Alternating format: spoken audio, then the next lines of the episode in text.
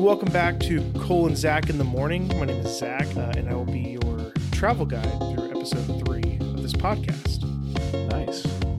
All right, so what's going on in your life this week? How's your week been? It's been good. We're on a spring break. I work for a, uh, as you know, I work for a university, and so we're on spring break this week, and my plate's been a little bit light. Um, but as I was thinking about spring break and my plans, I was thinking about when you and I did some spring break trips together. I believe we yes. only did one. Our sophomore year, you and our other roommate Josh, we went out to Vegas where I grew up for the break. Do you remember that? Yeah, Vegas, baby. Vegas, baby, the classic spring break trip. uh, and I remember asking you guys, what do you want to do? And I was thinking, okay, we're gonna go see some shows. We're gonna like go see the Blue Man Group or like some like. Wow, really? Those never crossed my mind. Oh my word, that's like all I was thinking about. I was thinking we are gonna go see some like some like magician or some comedians or stuff like that. Maybe go up to the stratosphere, ride some roller coasters and stuff up there. I was thinking like we would do that classic Vegas stuff, just minus like the gambling and uh, promiscuity. But you and Josh wanted to go hiking. Of course. It's the Southwest. There's so Yes. many cool places to go. You're right. It is a beautiful place, absolutely incredible. But I know you can't tell by my voice, uh, but those listening, my body ain't built for hiking. uh, my body built for rolling, and I'm kind of like nervous. And you guys are like, I want, we want, to, I want to drive to Utah, and let's do Angels Landing at uh, Zion National Park. Yes. We had decided that we were going to Vegas, and so I tried to find some kind of national park that we could go to. The one that I hadn't been to was Zion. Hmm. And at Zion, there is this hike called Angel's Landing. It's like a, what is it, like a three mile round trip hike or four mile? Like it's not terribly long, but it Yeah, it's just takes up. you from the middle of the canyon, like up to the ridge and over this like really narrow gap so that you can see a beautiful vista of the canyon. And it's rated as top five hikes in America. Mm-hmm. And so, of course, I wanted to do this hike, but there was one problem me. the hike was listed Oh. as yeah you was listed as very strenuous and i knew that if i told you that you would not want to go on the hike so i didn't tell you that Yes. And a little bit more context. As we were preparing for a trip to Zion, you and Josh were like, hey, there's like Red Rock hiking spots near Vegas. Like, let's go do that as practice. yeah And I'm sitting there going, like, I'm not looking forward to Zion. Why do I want to like waste some time practicing climbing rocks when we're going to be just doing that the next day? It's not like if I didn't do well there, we weren't going to end up going to Zion. But we went, and I remember being like reluctant, and you were like, well, don't worry. It's a family friendly hike. It's not that serious. And I'm like, what do you mean it's family friendly? And you're like, well, they have ratings for how easy hikes are. So that was the first time that that concept was introduced to me. So I survived that hiking trip. And on our way to Zion, I asked, "Hey, this probably has a ranking as well, right?" And you're like, "Uh, yeah." And I'm like, "What is it?" And you're like, "Um, it's like family friendly but more moderate yeah i think i told you moderate. like moderate. And I'm like, okay, only a little bit harder. You're like, yeah, a little bit harder. And it wasn't until we're like halfway through the hike where we go up Walter's No. Wiggles. yeah, yeah walter's wiggles i forgot Walter's about Walter's Wiggles. It's like 20 or so, like just, I don't even know what it's called. Like you just kind of go back and forth. I don't even know how to even describe Walter's Wiggles. switchbacks Switchbacks. Thank mountain. you. Yeah, that's the official term. We're going switchbacks, and there's like 20 of them. And I'm like halfway through resting, catching my breath after every like two or three. And I'm like, Cole, there's no way that this is only just like moderately strenuous. You- And you're like, oh, yeah, it's actually highly strenuous. Oh, I'm going to push you off this mountain. and which you definitely could have it was very sketchy Yes. because there's like no no guard railings None at and all. it's just 300 feet straight down and then Yes. come to find out two weeks before we- Ugh. we got there somebody had died Yes. falling off of it And I asked you, like, am I going to die today? And you're like, well, there's a precedent for that. And I'm like, you. And I'm just like, because I'm aware that entire time that if I slip, and again, body built for rolling, I'm going down. Like, I will go all down those 14 wiggles and like you'll never see me again. But then we get to the Angels Landing part, which we thought was like, i'm looking it up right now it's a five mile hike okay, you go up the first maybe one and a half or two um, and then you have and then there's the option to go out another half mile. Mm-hmm. And this half mile takes you over this piece of the canyon, this little crest of the canyon that's maybe four or five feet wide. Ugh.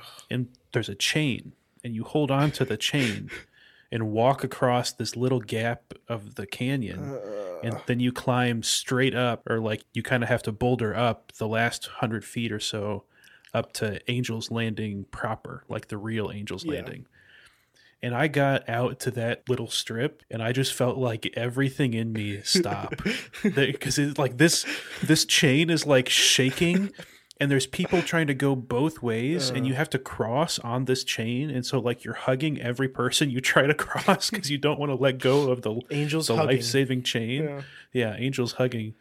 And I, I got out that far and I turned around. Our roommate though, he made it all the way out. Josh. He did, yes. And Yeah. he had the backpack with the car keys in it. Do you remember that? Yeah. Because I remember, yes, like, we I remember waiting back in like the little picnic area and the resting area where I'm just Uh-huh. chilling, and I'm sitting there going, like, wait, if Josh dies, like, I'm stranded here. I don't have another set of car keys. I know that's really morbid to think about, but it popped in my head because, like, I saw the chain and I'm like, how long has that chain actually been there? Like, and so then Josh gets back, and I remember Mm-hmm. asking him, how was it? And he goes, it was good. And I'm like, well, that's great. I'm glad it was like kind of worth it for you. Were you scared at any point? And he said there was one time where he like went to like turn to his right and his elbow hit the water, like the plastic water bottle sitting in the his backpack. And he mm-hmm. goes, it knocked it and fell out of the backpack. And he goes, I never heard it land anywhere.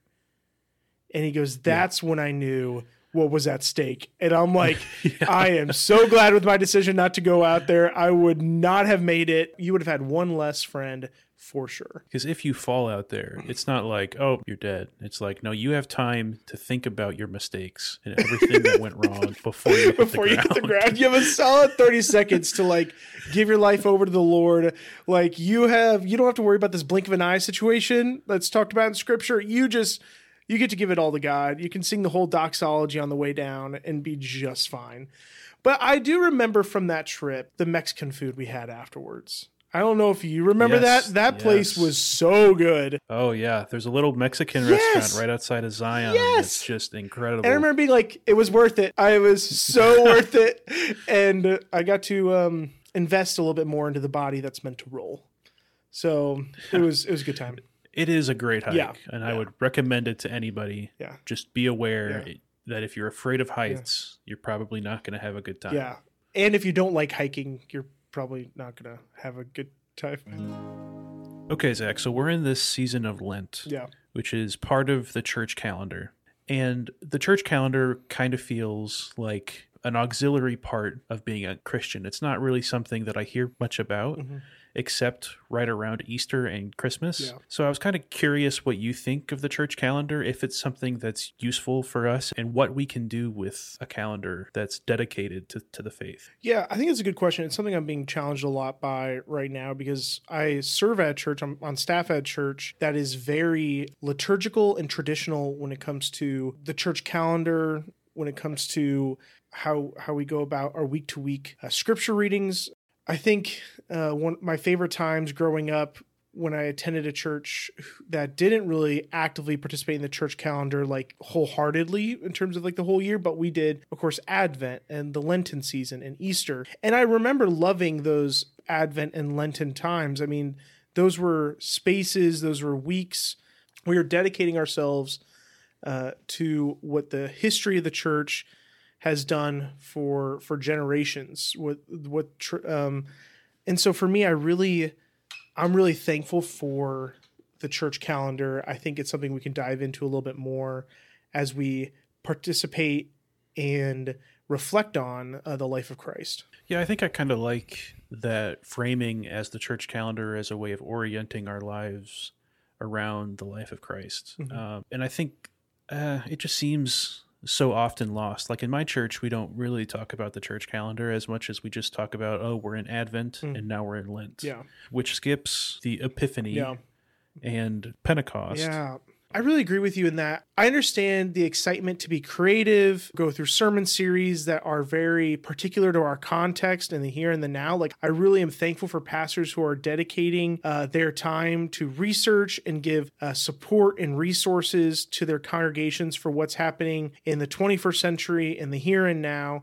However, we have an inherited faith that has been practiced for generations and the church calendar is one of those ways that we can be grateful for it, but also submit ourselves to what Christ has done and is going to do still. And so I think we so often mm. love the individualization of it. We love how Christ seeks us individually, and that is so good, but it's not holistic. Christ also gave himself for his church for generations. Participating in tradition helps tie us to what Christ has been doing, what God has been doing uh, throughout Scripture and since the resurrection.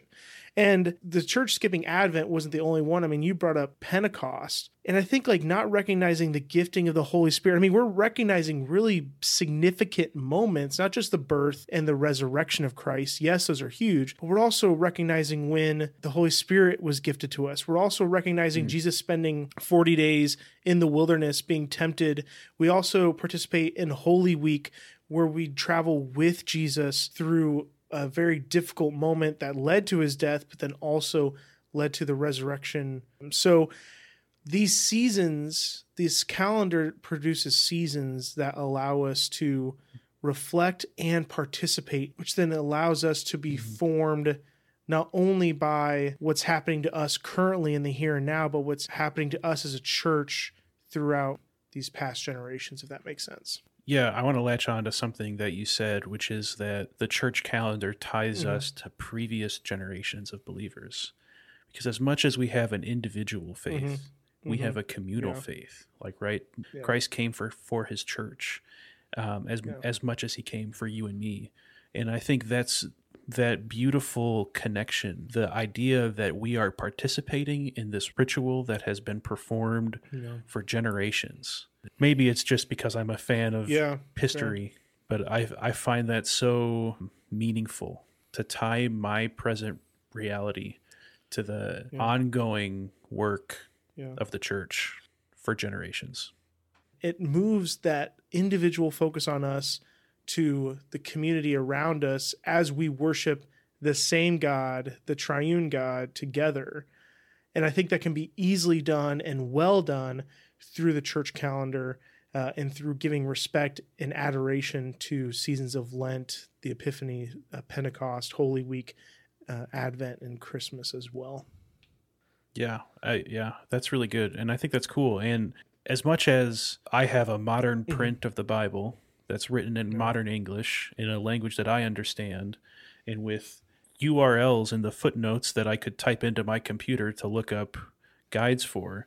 As modern as this particular Bible is, the faith that I have is an ancient mm-hmm. faith.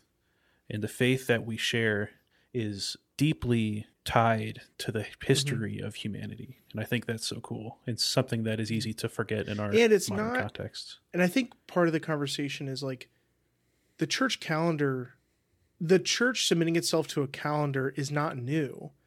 I mean, the the first century church uh, and Jewish people were already participating in a calendar uh, that their ancestors had for them. And we, when we talk about the Passover, Jesus didn't invent the Passover. He was participating in something that had been participated in for generations. So it's not new to us, and we're not mm-hmm. reinventing anything here. We are participating in um, participating in the traditions of the church and the traditions of the people of God. The beauty of seeing Jesus submit himself to Passover, uh, the festival of the Passover, is also encouragement to us that we can also participate in traditions of the church. And if your church isn't submitting itself to the the, uh, to the church calendar. That's not something I don't think worth leaving a church for, quite honestly. But that's a, that's an individual commitment that you can make, or a small group commitment you can make with others, um, and maybe even asking your pastor and staff for resources for your church to be able to participate in the calendar. So I know within the dom- denomination that I'm at, they have Lenten resources, they have Advent resources. So that's something definitely you can have and you can do within your family, uh, within a smaller community that may, even though your church doesn't do currently. Yeah, and I think I mean I would say the majority of churches probably are involved in the church Mhm. calendar in one way or another, even if it's just recognizing Easter Yeah. or Christmas. I think the invitation here is to dive into the history of the church and understand what these different Yeah. seasons are and how we can participate um, in this in these historical patterns of life. I agree. I think I find Christmas much more beautiful when I go through Advent leading up to it. I find Easter Hmm. a lot more beautiful when I participate in uh, the events of Holy Week leading up to it. Because it's really easy, especially in Easter, when you go from Palm Sunday to Easter Sunday from week to week. I mean, you go from celebration to celebration, you go from excitement to excitement. But that week in between is so important as we journey through Jesus' trip to the cross.